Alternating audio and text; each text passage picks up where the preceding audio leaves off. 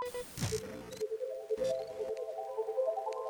Tervetuloa Poikkeusajan podcastiin. Tässä podcastissa käsitellään poikkeusaikaa ja miten se vaikuttaa eri ihmisiin eri puolilla Suomea ja itse asiassa tänään myös Suomen ulkopuolella.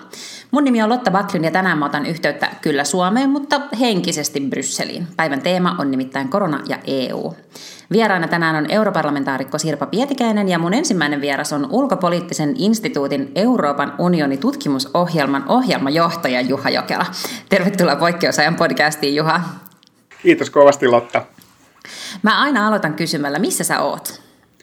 No mä oon nyt itse asiassa toimistolla, että satun asumaan tässä UPin lähellä ja täällä nyt ei ole paljon muita ihmisiä, niin, niin tota, päätin tulla tänne, kun täällä on, täällä on aika rauhallista ja hiljasta nyt. Millaista sun korona-arki on muuten ollut? No, korona-arki on ollut aika mielenkiintoista, että tota, mehän siirryttiin etätöihin heti, kun nämä rajoitukset tuli voimaan ja ja, ja tota, siinä on ollut aikamoista oppimista, just tällaista digiloikkaa, että miten, miten pusketaan tutkimushankkeita, julkaisuja, muuta UPin toimintaa tavallaan eteenpäin näillä, näillä tota, vaihtoehtoisilla välineillä. Ja se on ollut aika, aika, aika tota väsyttäväkin aluksi, mutta, mutta toisaalta sitten siinä on myös aika paljon oppimista. että se on siinä mielessä ihan mielenkiintoistakin. Ja, ja sitten on tietenkin tällaiset isommat kysymykset, meilläkin tutkimusohjelmien johtajat, niin, niin on paljon henkilöstöhallintoa siinä mielessä, että yritetään varmistaa, että kaikilla tutkijoilla on, on hyvät työoltavat ja, ja että sellaiset työ, työelämän rajoitteet tulee huomioitua. Että, että myös sellaista työtä tässä on ollut, ollut tota, työrintamalla. No, koronakriisi on globaali pandemia, mutta tässä on iso osa ö, näistä asioista on hyvin paikallisia ja sitten samaan aikaan hirveän kansainvälisiä. Niin mikä oikein on EUn rooli tämän kriisin taltuttamisessa? No mä näkisin, että EU-rooli on, on, on merkittävä ja ehkä tässä nyt kun tämä kriisi on, on, on, on käynnistynyt ja, ja, ja tavallaan ne ensi, ensireaktiot on ollut hyvin pitkälle tällaisia paikallisia, erityisesti kansallisvaltioiden rooli on korostunut. Se on siinä mielessä ymmärrettävää, että terveys on myös EU-ssa tällainen niin sanottu kansallinen kompetenssi, eli, eli hallitusten ja kansallisten viranomaisten käsissä. Ja myös sitten nämä rajoitustoimet on ollut sen kaltaisia, että ne tavallaan alleviivaavat tällaisia suvereenia kansallisvaltioita, niiden toimintaa ja vastuuta kansalaisistaan. Ja, ja siinä mielessä niin me on nähty nyt sellainen trendi, että, että tavallaan valtiot ovat kääntyneet sisäänpäin ja yrittävät parhaansa mukaan turvata kansalaistensa terveyden ja elämän. Mutta mä luulen, että jo tässä vaiheessa kriisiä on tullut aika selväksi kaikille se, että tarvitaan näitä Euroopan tason toimia ja tarvitaan näitä globaaleja toimia myös, että tästä kriisistä päästään ulos.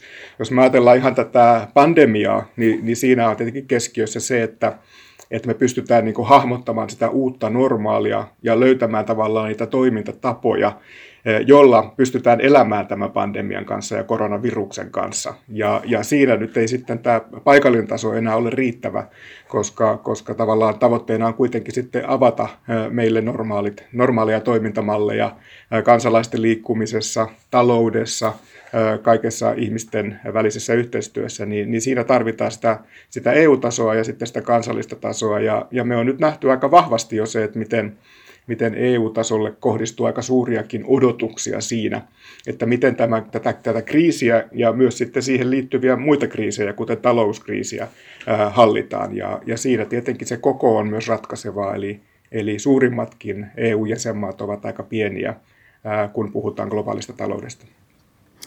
No miten sun näkökulmasta Euroopan unioni on onnistunut tässä koronakriisissä?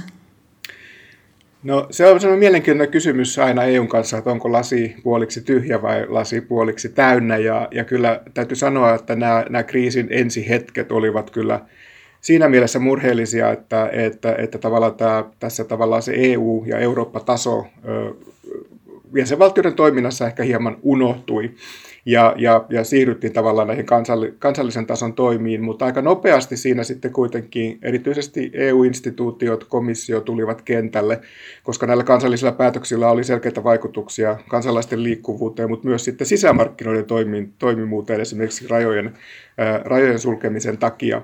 Ja, ja siinä sitten tavallaan lähdettiin tähän koordinaation ö, ö, tielle ja myös sitten EU-jäsenvaltiot tunnustivat sen tärkeyden.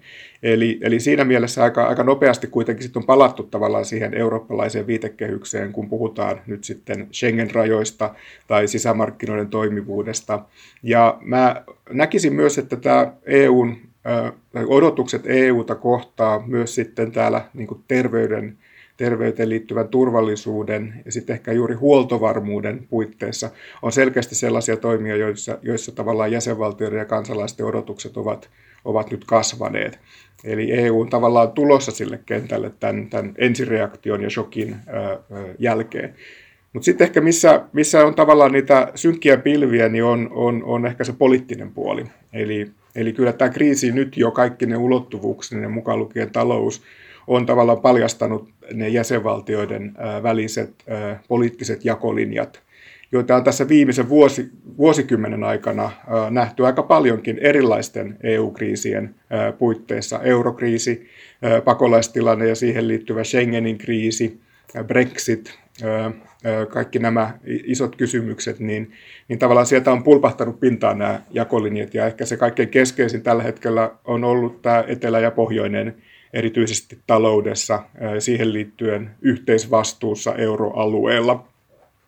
Ja se, että, se, että tavallaan nämä, nämä jakolinjat tai tällainen erimielisyys ja eripura jäsenvaltioiden puitteissa ei ole mitenkään uutta EU-integraatiossa, sitä on ollut aina ja sitä on ollut välillä vähän syvempää, välillä vähän ää, vähemmän, ää, mutta tietenkin tämän kriisin hoidossa ja siinä, että miten EU pystyy nyt vastaamaan näihin kansalaisten ja jäsenvaltioiden odotuksiin, niin niin mitä syvemmäksi nämä jakolinnat muodostuu, niin sitä vaikeammaksi näiden yhteisten ratkaisujen tavallaan löytäminen tulee. Ja, ja se on ehkä se, mikä tässä on niin nyt huolenaiheena ää, aika laajastikin, että, että löytyykö poliittista yhteisymmärrystä ja, ja, ja millaista tavallaan mahdollista vahinkoa tavallaan integraatiolle sitten tämä, tämä poliittinen erimielisyys aiheuttaa.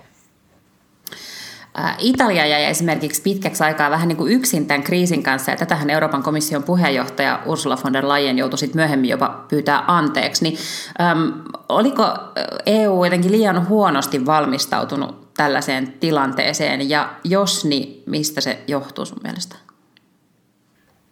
Kyllä mä näkisin, että tässä on EU-valmistautumisessa ollut, ollut, ollut puutteita, mutta sitten on myös ehkä tärkeää katsoa niin jäsenvaltioiden toimintaa. Että esimerkiksi Italian avustamisessa siinä kriisin ensivaiheessa, niin, niin, niin ne avunpyynnöt kohdistuvat juuri muille jäsenvaltioille. EUn tavallaan mahdollisuudet tarjota tavallaan terveydenhuoltoon apua olivat aika rajalliset, niitä on nyt lisätty. Mutta siinä oli varmasti sellainen tilanne, että, että kaikilla jäsenvaltioilla oli, oli, oli huoli siitä, että miten tämä koronakriisi kehittyy ja miten omat terveydenhoidon resurssit tavallaan riittävät. Eli, eli siinä, siinä tavallaan jäi sitten huomioimatta just nämä solidaarisuuden osoitukset ja tämä yhteinen eurooppalainen perspektiivi. Se on ehkä jossain määrin ymmärrettävää, mutta, mutta kuten nyt on huomattu, niin silläkin on ollut poliittinen hintalappunsa – Eli, eli kyllä ne kokemukset Italiassa ovat juuri sen kaltaisia kansalaisten ää, parissa, että, että heidät jätettiin yksin. Ja, ja tämä on varmasti yksi tällainen ää, oppitunti nyt sitten EUlle ja EU-jäsenvaltioille, kun me täällä Suomessakin puhumme EUsta aika pitkälti, pitkälti myös tällaisena turvallisuusyhteisönä, ja siitä, että EU puitteissa on tällaista solidarisuutta erityisesti turvallisuusuhkien kohdatessa unionia, myös sitten talous, haasteiden, niin, niin tavallaan niitä, niitä rakenteita ja niitä toimintamalleja ja, ja sitä tavalla, että pystytään nopeasti vastaamaan näihin haasteisiin ja tarjoamaan sitä tukea jäsenvaltioille, niin, niin, niin varmasti tullaan kehittämään. Pandemiat ovat olleet tietenkin kansainvälisessä, kansainvälisen politiikan tutkimuksessa ja, ja, ja myös sitten niin ulkopolitiikan suunnittelijoiden tiedossa jo jo aika pitkään, mutta, mutta tavallaan tässä, sanotaanko viime vuosien aikana, niin ne eivät ole mitenkään prioriteetti siellä listalla. Tässä on ollut paljon muunlaisia ää, turvallisuushaasteita ää, jäsenvaltioilla ja EUlla, joihin on sitten pyritty löytämään näitä toimintamalleja, ja, ja niissä varmaan sitten toiminta olisi ollut, ollut niin nopeampaa. Et siinä mielessä tämä jossain määrin ehkä yllätti ää, myös sitten EUn ja, ja jäsenvaltiot. No niin kuin me puhuttaisiin, mainitsit tuosta rajoista jo, niin asia siis, mihin Euroopan unioni voi vaikuttaa, on tietysti rajojen avaaminen. Niin jos on pitäisi vähän spekuloida, niin milloin ja miten rajoja mahdollisesti voidaan avata? Joo, se on, se on todella hyvä kysymys ja, ja mä, mä, mä luulen, että se, siinä otetaan pieniä hallittuja askelia.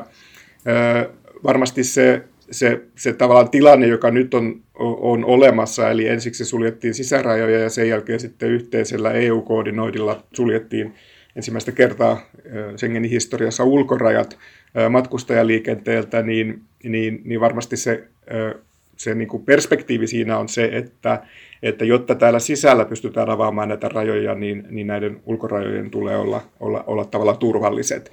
Eli mä näkisin, että, että, että tässä lähdetään liikkeelle sitten näiden sisärajojen astettaisesta avaamisesta ja, ja kun tavallaan on sitten toimivia malleja ja tilanne saadaan hallintaan tai pystytään hallitsemaan myös ulkorajoilla, niin sitten siirrytään, siirrytään siihen viitekehykseen.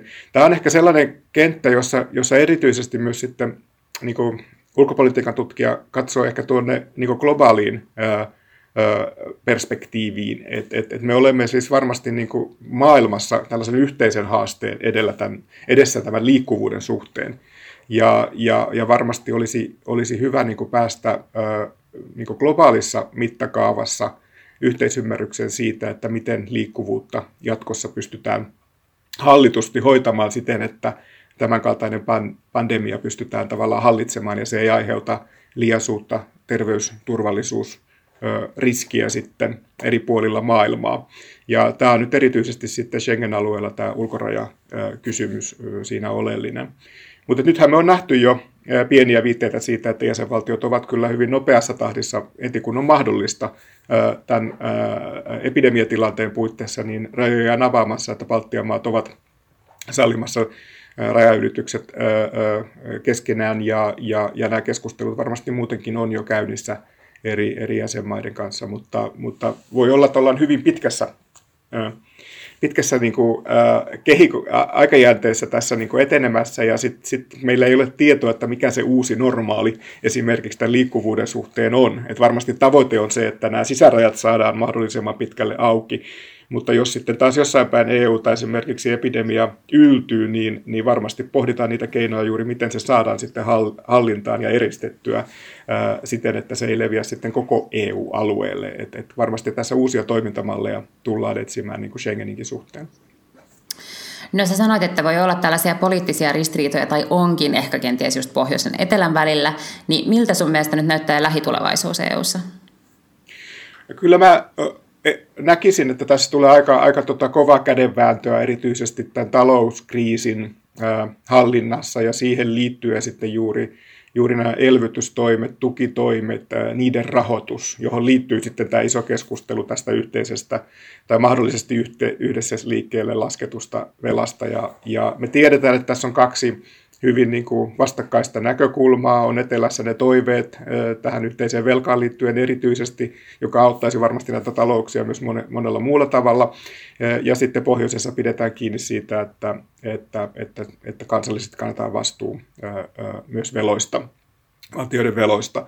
Ja, ja nyt me nähtiin jo tässä, tässä tota, euroryhmän, laajennettu euroryhmän valmistelussa ja, ja mikä nyt on myös sitten johtajien tasolla ollut Euroopan neuvostossa, me mun mielestä nähdään selkeästi sellaisia kompromissin elementtejä. Eli, eli, eli, eli kyllä ne toimet tulevat sitten laskeutumaan johonkin tähän välimaastoon. Ja, ja nyt on keskustelussa muun muassa se, että, että EUn budjettia eli tätä tulevaa monivuotista rahoituskehystä, sen, sen roolia juuri tämän kriisin tavallaan talousvaikutusten hallitsemisessa voitaisiin nostaa, ja sitten jos sitä budjettia täytyy kasvattaa, niin sitten herää se kysymys, että miten se kasvattaminen rahoitetaan.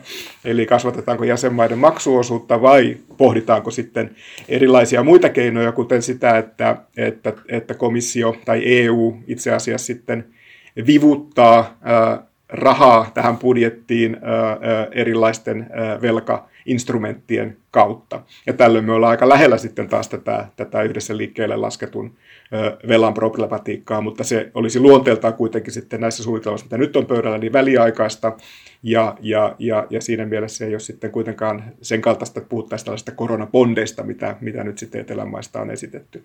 Eli näistä asioista tullaan kyllä niin kuin vääntämään, ja se on ihan ymmärrettävää tässä EU-viitekehyksessä, jos me mietimme euro, euroaluetta ja näitä erilaisia näkökulmia ja erilaisia lähtökohtia siellä euroalueen ää, niin kuin sisällä. Mutta kyllä, kyllä kyllä tavallaan tässä on kuitenkin viitteitä myös siitä sitten, että euroalueekin puitteissa päästään niin kuin, ää, ainakin lyhyellä jänteellä niin kompromisseja sitten tekemään ja, ja sitä kautta sitten eteenpäin. Et, et mä olen ehkä enemmän huolissani sitten näistä pidemmän aikavälin poliittisista ää, ää, vaikutuksista. Ja tässä mä ehkä nostaisin keskusteluun sen, että silloin kun, kun, kun tota, ää, fi, globaali finanssikriisi iski maailmaan ja Eurooppaan, me elettiin vuotta 2008-2009, ja, ja sen jälkeen meillä on aika hyvin tiedossa sitten se, että millaisia poliittisia trendejä erityisesti lännessä on nähty ja, ja, ja myös sitten EU:ssa. Ja, ja, ja jotkut näistä kaikkein kovimmista vaikutuksista niin tuli aika, aika tota pitkän aikavälin jälkeen. Eli, eli Syriza nousi valtaan Kreikassa ja oli, oli viedä Kreikan ulos euroalueelta vuonna 2015. Ja Brexit-äänestys tapahtui vuonna 2016. Donald Trump valittiin Yhdysvaltojen presidentiksi 2016 kuusi kuukautta myöhemmin. Ja, ja siinä mielessä ne, ne tavallaan poliittiset vaikutukset eivät välttämättä näy niin kuin heti. Ja myös näiden niin kuin poliittisten merkittävien tapahtumien takana on tietenkin paljon muutakin kuin globaali eh, finanssikriisi, mutta että jos me luetaan tutkimusta, niin, niin aika usein se on kuitenkin yksi sellainen merkittävä taustatekijä, joka, joka monissa, monissa tota, analyyseissa toistuu, kun arvioidaan tätä poliittista polarisaatiota, fragmentaatiota, erityyppisiä populismeja, EU-kriittisyyttä, ää, näin eteenpäin. Eli, eli, eli ne pitkän aikavälin ää, poliittiset vaikutukset voi, voi olla kyllä merkittäviä ja, ja siinä varmasti keskeistä on myös juuri sitten se, että kuinka nopeasti, pontevasti ja, ja, ja hyvin tämä kriisi, tämä talouskriisi saadaan hallintaan, eli kuinka suuret niin kuin, vaikutukset sillä on ja kuinka paljon näitä vaikutuksia pystytään tavallaan madaltamaan. Et tässä, tässä mielessä mä sanoisin, että kaikilla jäsenmailla pitäisi olla yhteinen intressi siinä, että, että madalletaan näitä poliittisia jakolinjoja ja saadaan todellakin toimivat Euroopan tason ratkaisut siihen, että EUn ja euroalueen talous palaa nopeasti tästä kriisistä, jolloin sitten voitaisiin ennakoida, että nämä poliittiset vaikutukset myös sitten ehkä alleviivaisivat myös sitä EUn perimmäistä tarkoitusta ja sitä yhdessä tekemisen voimaa. Mun viimeinen kysymys on, että mitä positiivista sä oot löytänyt poikkeusajasta?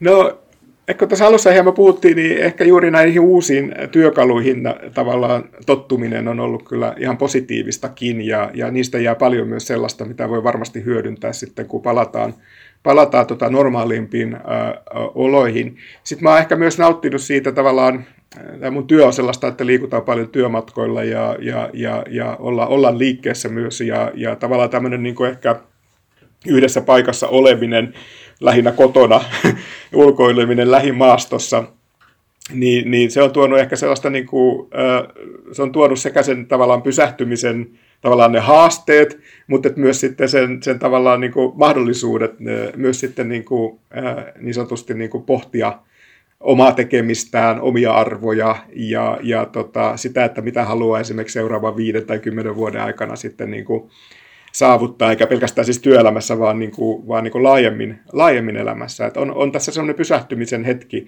ollut, ollut, ollut läsnä, jossa on sitten voinut, voinut, voinut kelata niitä normaalia toimintamalleja ja, ja asioita ja, ja, ja pohtia myös sitä ainaista kiirettä myös sitten, että, että, että pystyykö sitä kuitenkin sitten myös hieman kiireettömämmin asioita hoitamaan. Mutta sen on ehkä huomannut tässä työelämässä erityisesti, että, että, että, tota, että kyllä tämä kiire tässä kiihtyy koko ajan, kun näihin uusiin laitteisiin ja välineihin tottuu. Että, että kalenteri alkaa täyttyä taas ihan normaalin malliin ja, ja tavallaan siinä mielessä niin kuin, paluuta tavallaan siihen vanhaan on jo selkeästi näkyvissä. näkyvissä. Kiitos paljon haastattelusta Juha Jokela. Kiitos paljon Lotta. Mun seuraava vieras on Euroopan parlamentin jäsen Sirpa Pietikäinen. Tervetuloa Sirpa. Missä sä oot tällä hetkellä? Kiitoksia. Minä kuulen istun Hämeenlinnan Kylänmäessä äh, omakotitaloni äh, työhuoneessa. Tästä on semmoinen 500 metriä tuonne Alongijärven ja luonnonpuiston äärelle. Eli äh, näin, näin kevät aikoina tosi, tosi makea ja luonnonpuolista kiva paikka. Mahtavaa. Millaista europarlamentaarikon työ on ollut nyt poikkeusaikana? Se on ollut yllättävänkin samanlaista. silloin kun mennään sisällön puolelle.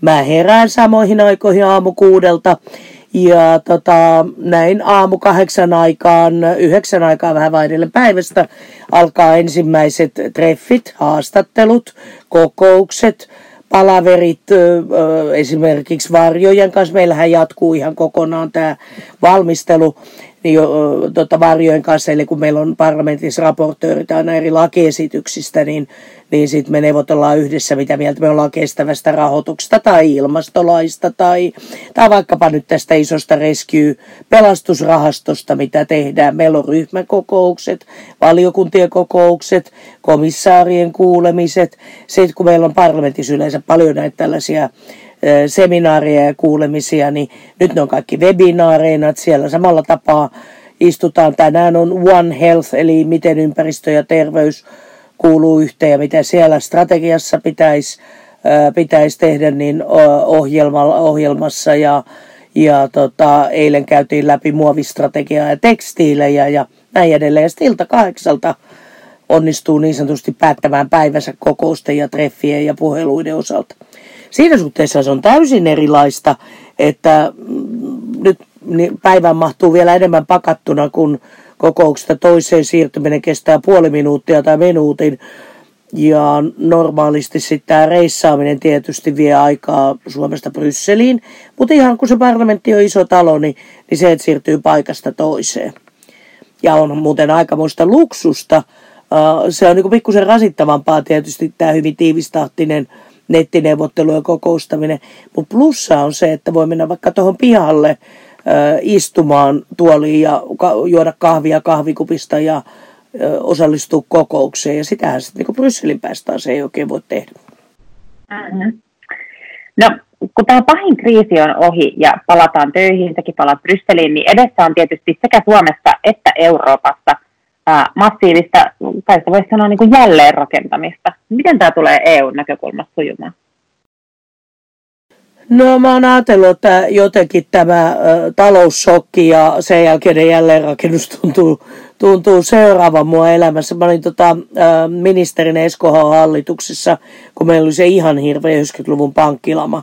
Ja silloinhan sitä jälleenrakennusta kanssa tehtiin ja kymmenen vuotta. Sitten tota, kun aloitin Euroopan parlamentissa, niin heti silloin ensimmäisenä syksynä oli tämä massiivinen Lehman Brothersin kaatuminen ja siitä seuraava finanssikriisi ja siitä, siihen liittyen lainsäädäntöä uudistettiin finanssipuolella ja julkisen talouden puolella ja elvytettiin.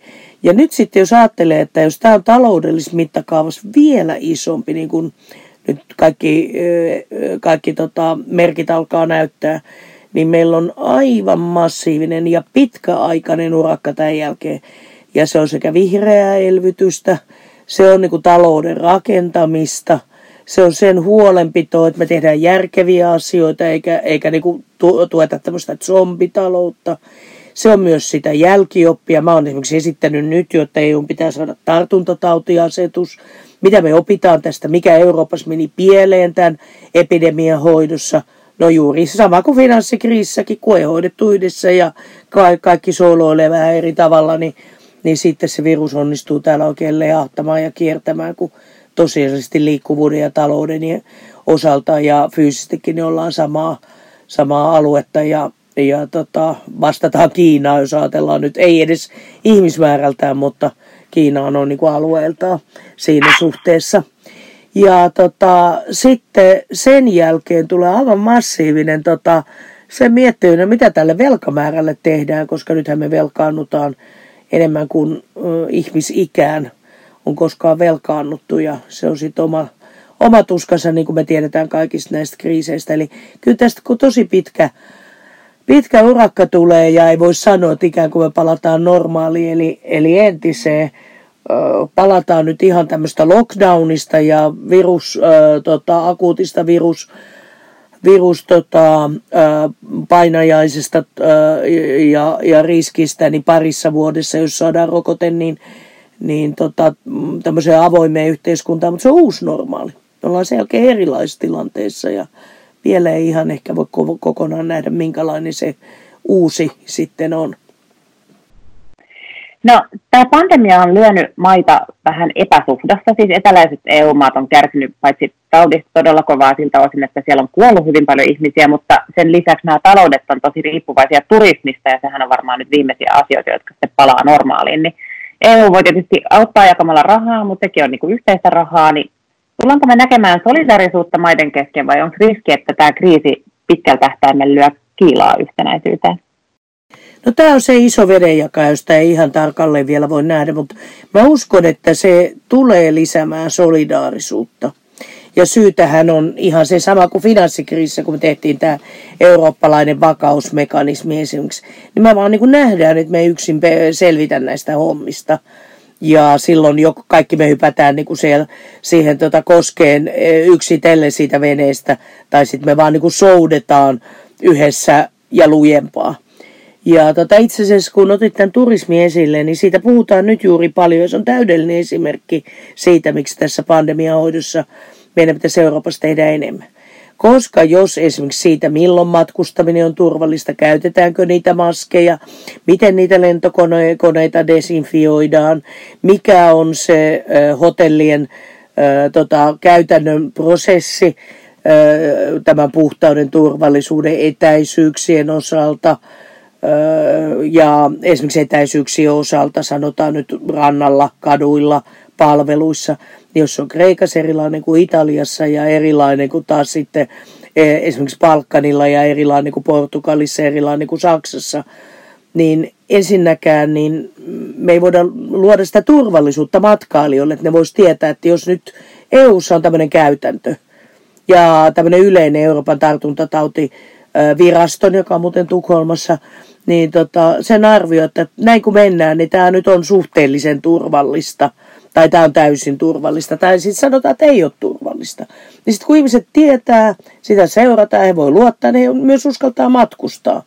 Mutta jos pitää joka maan sivustoilta ja hotelliketjun ja lentokoneen, lentokoneen osalta, niin lentoyhtiön sivulta varmistaa, että mitä nämä nyt tekee. Ja olisiko se nyt turvallisempaa mennä Kreikkaan vai, vai Italiaan. Niin tämä, tämä, tämä matkustaminen ei koskaan auke, että se aukeaa tosi tosi hitaasti vasta jossain siinä vaiheessa, kun meillä on rokote ja oikeasti tämä viru, viruksen esiintyminen on tosi pientä. Ja voidaan vaan niin kuin miettiä, mitä tapahtuu, vaikka just jollain jollekin Kreikan tai Italian taloudelle, jos, jos matkustamismäärät ja turismi on kaksi vuotta esimerkiksi merkittävästi, jos ei nyt täysin romahtaneena, niin vaikka 30 prosenttia tai 50 prosenttia romahtaneena, niin sitä romahtaa koko taloudet. Ja kyllä sitten myöskin se koko taustatekijä on, että se mitä EU on esittänyt, komissio on esittänyt ja parlamentti on vaatinut, me puhuttu tästä monta kertaa ää, tota, tuolla ympäristö- ja kansanterveysvaliokunnassa tämän terveyskomissaarin kanssa. Jos me ei niin kuin, tilastoida samalla tapaa sekä tartuntoja, jos me ei testata samalla tapaa, jos meillä on eri arviot Suomessa, Ruotsissa ja Saksassa ja Britanniassa ja Kreikassa siitä, että paljonko on eri laskentakaavat siitä, paljonko on sairastuneita ja mihin lukuun me verrataan kuolleiden määrää ja millä ehdoilla ja miten me avataan sitä yhteiskuntaa, eli se suhteutetaan siihen R-lukuun niin mehän tehdään pahimmillaan se tilanne, että sitten kun jossakin on saatu tilanne aika hyvälle tolkulle, ajatellaan vaikka Suomeen, niin jos Ruotsi menee ihan toista rataa ja meillä rupeaa laivat reissaan tässä, niin silloinhan se pyörii sieltä takaisin. Tai kun me ruvetaan takaisin lentää Brysseli, joka on oikein tämmöinen matkustamisen solmukohta, jossa kaikki kohtaa, niin jos sinne tulee jostakin maasta, jossa käytännössä katsoo infektiota ei ole enää ollenkaan, sitten sinne tulee jostakin maasta, jossa ei tiedetä, onko siellä infektioita, sitten sinne tulee jostakin maasta, jossa niitä on paljon, niin silloinhan me tehdään oikeastaan tämmöinen pumppu, joka pitää huolet, tulee toinen, kolmas ja neljäs kierros. Ja tämä maksaa taloudelle aivan järkyttävästi. Eli ensin olisi tärkeintä sopia ne yhteiset terveydelliset ö, pelisäännöt, ne asiantuntijat, joita kuullaan, että ei ole Ruotsissa ja Suomessa erilaiset logiikat, niin kuin me hyvin tiedetään, että tällä hetkellä on, jo, jotka tota, THL poikkeaa täysin WHOsta tai Euroopan tartuntatautikeskuksesta. Ja tota, sitten jos avataan ja jos ei tiedetä, esimerkiksi kun Suomessa nyt ei ole tätä tarkkaa R-lukua, tai se ei ole ihan selvä, mitkä on niitä indikaattoreita, mitkä on niitä tilanteilla, tilanteita, missä me tilanteessa sitten niin kuin tavallaan vedettäisiin, jos se virus rupeisi leviämään, niin takaisin kiinni päin. Ja se on täysin erilaisia kuin Virossa. Ja niin edelleen. Niin, niin, niin silloin, kun se virus ei tunne nyt näitä kompetensseja eikä maiden rajoja, niin me tuotetaan tästä itsellemme jatkuvaa ongelmaa. Ja niin kuin ehkä äänestä vähän valitettavasti kuulet, niin, niin tota, mä oon aika tuskainen tämän kanssa ja me mepit ollaan aika tuskasia, koska tota, kyllähän tämä niin tää EU- ja koronayhteys, niin – se, se loistaa täältä keskustelusta poissaolollaan. En tiedä, kuinka moni suomalainen esimerkiksi tietää, että EUlla on exit-strategia. En tiedä, tietääkö kaikki kansanedustajatkaan sen puoleen. Ja en ole ihan selvää vastausta kuullut esimerkiksi meidän hallitukselta ja eduskunnalta, että miten me siihen suhtaudutaan. Edistetäänkö me sitä neuvostossa? Pyritäänkö me itse noudattamaan sitä vai, vai tota, sanoudutaanko me irti tai muuta. Niin kaikki maat on oikeastaan nyt vähän niin kuin perhosen toukot, niin kehrännyt ympärille oman kotelon ja toimii eri logiikoilla ja, ja tota, samalla tapaa se näkyy sitten myöskin tässä Italia-keisissä ja, ja tota, jopa ihan pienissä keiseissä, kun Suomelta pyydettiin hyvin kriisin alkuvaiheessa epävirallista apua mehiläiseltä, niin sitten meillä oli se epävirallinen reaktio, älkää nyt vaan lähettäkö sinne hoitajia tai lääkäreitä. Ja äh, jotkut jäsenmaat pidätti läpikulku tota, lennoilla niin itsellään varusteita. Aivan niin kuin käsittämätöntä. Niin kuin, jos mä ajatellaan, että Suomessa olisi ollut tosi, tosi, tosi paha epidemia, me olisi oltu hädän partaalla, niin mille se olisi kuulostanut, jos espanjalaiset olisi sanonut, että ei meillä nyt ole täällä katastrofia, mutta älkää nyt Herra Jumala siis Suomen lääkäreitä lähettäkö, jos meillä niin kuin jatkossa tulee tarve itsellä, niin niin tota, ihan varmuuden vuoksi niin on parempi, että ette mene. Tai ranskalaiset olisi sanonut, että älkää nyt hyvää aika sentään sinne lääkkeitä antako, vaikka niiltä on lääkkeet loppu. Tai joku ö, tota, muu tämmöinen. Ja siksi tämä mun mielestä korostaa sitä, että me, tar- ja, äh, tota, me tarvitaan näitä yhteisiä välineiden hankintamekanismeja, yhteistä rokotteen ja lääkkeiden kehitte- kehittelyä, että me taataan, että me oikeasti saadaan se kansalaisille yhteisiä pelisääntöjä, miten matkustaminen ää, ja turismi aukeaa, yhteisiä pelisääntöjä siitä, miten asioita tutkitaan, tilasto, tilastoidaan ja koko tämä juttu. Puhutaan vielä hetki kilpailulainsäädännöstä, kun sote- tai sosiaali- ja terveysasiathan on niitä harvoja asioita, joissa EUlla ei ole mitään toimivaltaa, mutta sitten taas niin kilpailulainsäädäntö on täysin Euroopan unionilla. Niin mitä tässä nyt tulee tapahtumaan, kun monet valtiot joutuu kuitenkin antamaan isoja tukipaketteja pienille ja isoille yrityksille? Täytyykö teidän nyt sitten tehdä jotain kiireellisiä lakimuutoksia, että kansallisia yrityksiä voidaan tukea vai miten, miten tämä tulee menemään? Tämä on itse asiassa tehty jo. Ja tämä osoittaa, miten hyvä ja tehokas EU sitten taas on silloin, kun se toimii. Ja tällä talouspuolellahan me on oltu ja ollaan. Eli tota, äh, heti silloin maaliskuun alussa niin tehtiin moratorio, äh, eli väli, väliaikainen poistuma tästä valtion tukisäännöksistä ja kilpailulainsäädännöstä.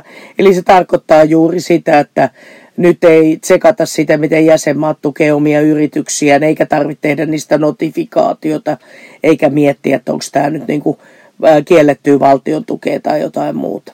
Tehtiin toinen samanlainen hyllylle laittaminen lainsäädännössä, ja se on nuo lääkinnälliset laitteet, koska meidän täytyy äkkiä kehittää rokotteita, hengityskoneita, uusia suojaimia, niin normaalistihan se on tämmöinen aika pitkä prosessi, jossa pitää pitää tota testata ja tutkia ja hyväksyä, niin nyt näitä voidaan tuoda ja ottaa käyttöön ja valmistaa ilman tätä prosessia.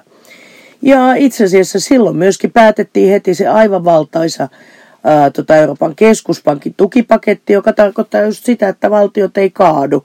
Ja sehän on se pohja, millä Suomikin onnistui sitten jakamaan tai päättämään, että tuetaan ja käytetään yhteiskunnassa 15 miljardia, joka on merkittävä summa, kun budjetti on, joka oli 50 miljardia, niin se 15 tuli siihen lisää, niin, niin tähän, tähän elvyttämiseen ja terveyskuluihin.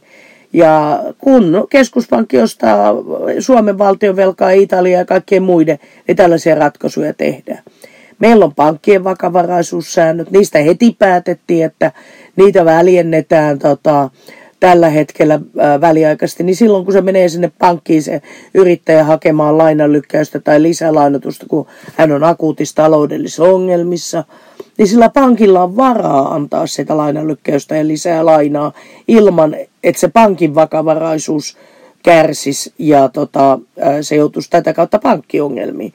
Eli tällä puolella me tehtiin aivan uskomattoman iso paketti ja tosi äkkiä. Se, tota, niin kuin finanssikriisissäkin, niin tässäkin, niin me oikeasti tota, onnistuttiin kahdessa viikossa puheista komissioesityksiin ja parlamentin hyväksymisiin, niin saada nämä asiat läpi ja sitten neuvoston kanssa yhteisymmärrykseen, niin, niin tota, kyllä, kyllä sitten niin myös syntyy, kun se, se tota, yhteinen tahto löytyy. Kerro Sirpa vielä, että mitä positiivista sä oot löytänyt poikkeusajasta? Ja no mulla on kyllä tämä pikkuinen polly Anna aina tällä sisällä, että mä yritän katsoa niinku positiivisia asioita. Ja tota, ehkä nyt ihan joka päivä tota, sitä jaksa muistaa, mutta tota, aika usein kuitenkin, että ei nyt pitäisi valittaa niin pienistä.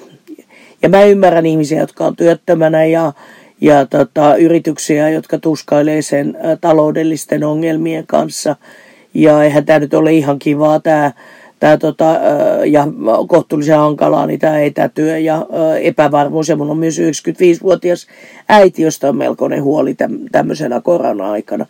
Mutta sitten jos ajattelee toisinpäin, mun lähipiiristä mun semmoinen puolituttu on kuollut koronaa, mutta mun lähipiiristä ei ole kukaan kuollut, eikä silleen vakavasti sairaana. Meillä, toisin kuin esimerkiksi ilmastonmuutoksen myötä voi joskus tapahtua, meillä ei ole loppunut ruoka. Se kuulee ihan tuolla verkkokaupan ostopalvelulla tulee tuonne pihaa ja se on melkoinen ylellisyys. Kuten myös se, että riittää riittävästi puhdasta juomavettä ja apteekissa lääkkeitä. Nekin voi pahassa kriisissä loppua. Eli loppujen lopuksi, vaikka on paljon tuskaa, taloudellista huolta ja hankaluutta liikkumisessa ja työn tekemisessä, niin meillä ei ole nyt niin kuin kenenkään ihan tämä välitön perustarve. Lääkkeet, ruoka, lämpö katkennut. Niin yhteiskunta on kuitenkin aika hyvin pystyssä. Ja sitten mä ajattelen positiivisesti sitä, että nämä kriisit on aina niin kuin tilaisuus myös arvioida asioita uudelleen. Ja tässä tapauksessa puhuttiin sitä, että tämäkin osoittaa, miten myös täällä terveydenhuollon puolella meidän pitäisi EU-ssa tehdä enemmän. Ja itse asiassa koko maailman mittakaavassa, kun WHO aika hyvin varoitti siitä pandemiasta ja kertoi, miten sen pysäyttämiseksi ja tukahduttamiseksi tota, pitäisi toimia niin jo tammikuussa, niin kyllähän siellä niin pitäisi olla vähän enemmän herneitä sanoa, että näin nyt tehdään, eikä, eikä tota, uhrata tämmöistä määrää ihmishenkiä ja tällaista taloudellista katastrofia. Eli sieltä tulee myös tämmöisiä ikävän kautta oppeja.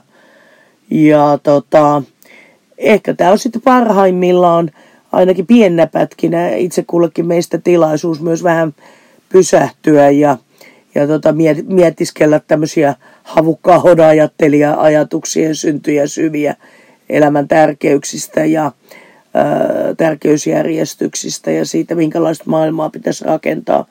Ja kuten sanottu, niin kyllähän tämä 3000 miljardia. Jos EU-budjetti, vuosibudjetti on semmoinen vajaa 200 miljardia, niin tämä kuvaa sen koko luokan 3000 miljardia Euroopassa. Niin onhan se, jos sitä käytetään oikein, niin onhan se ihan mahtava rahamäärä ilmastonmuutoksen torjuntaa ja vihreään kasvuun myöskin. Eli tästä voi parhaimmillaan tulla myös ihan hyvää talouden rakennemuutosta pidemmällä aikavälillä, kun, kun sitä uudelleen rakentamista saadaan alulle. Mahtavaa. Kiitos Sirpa ja kiitos Juha ja kiitos kuuntelijoille. Tästä podcastista voi jatkaa keskustelua vaikkapa kokoomuksen Facebook-sivuilla tai missä tahansa somessa hashtagillä poikkeusajan podcast. Seuraavia jaksoja ilmestyy taas ensi viikolla.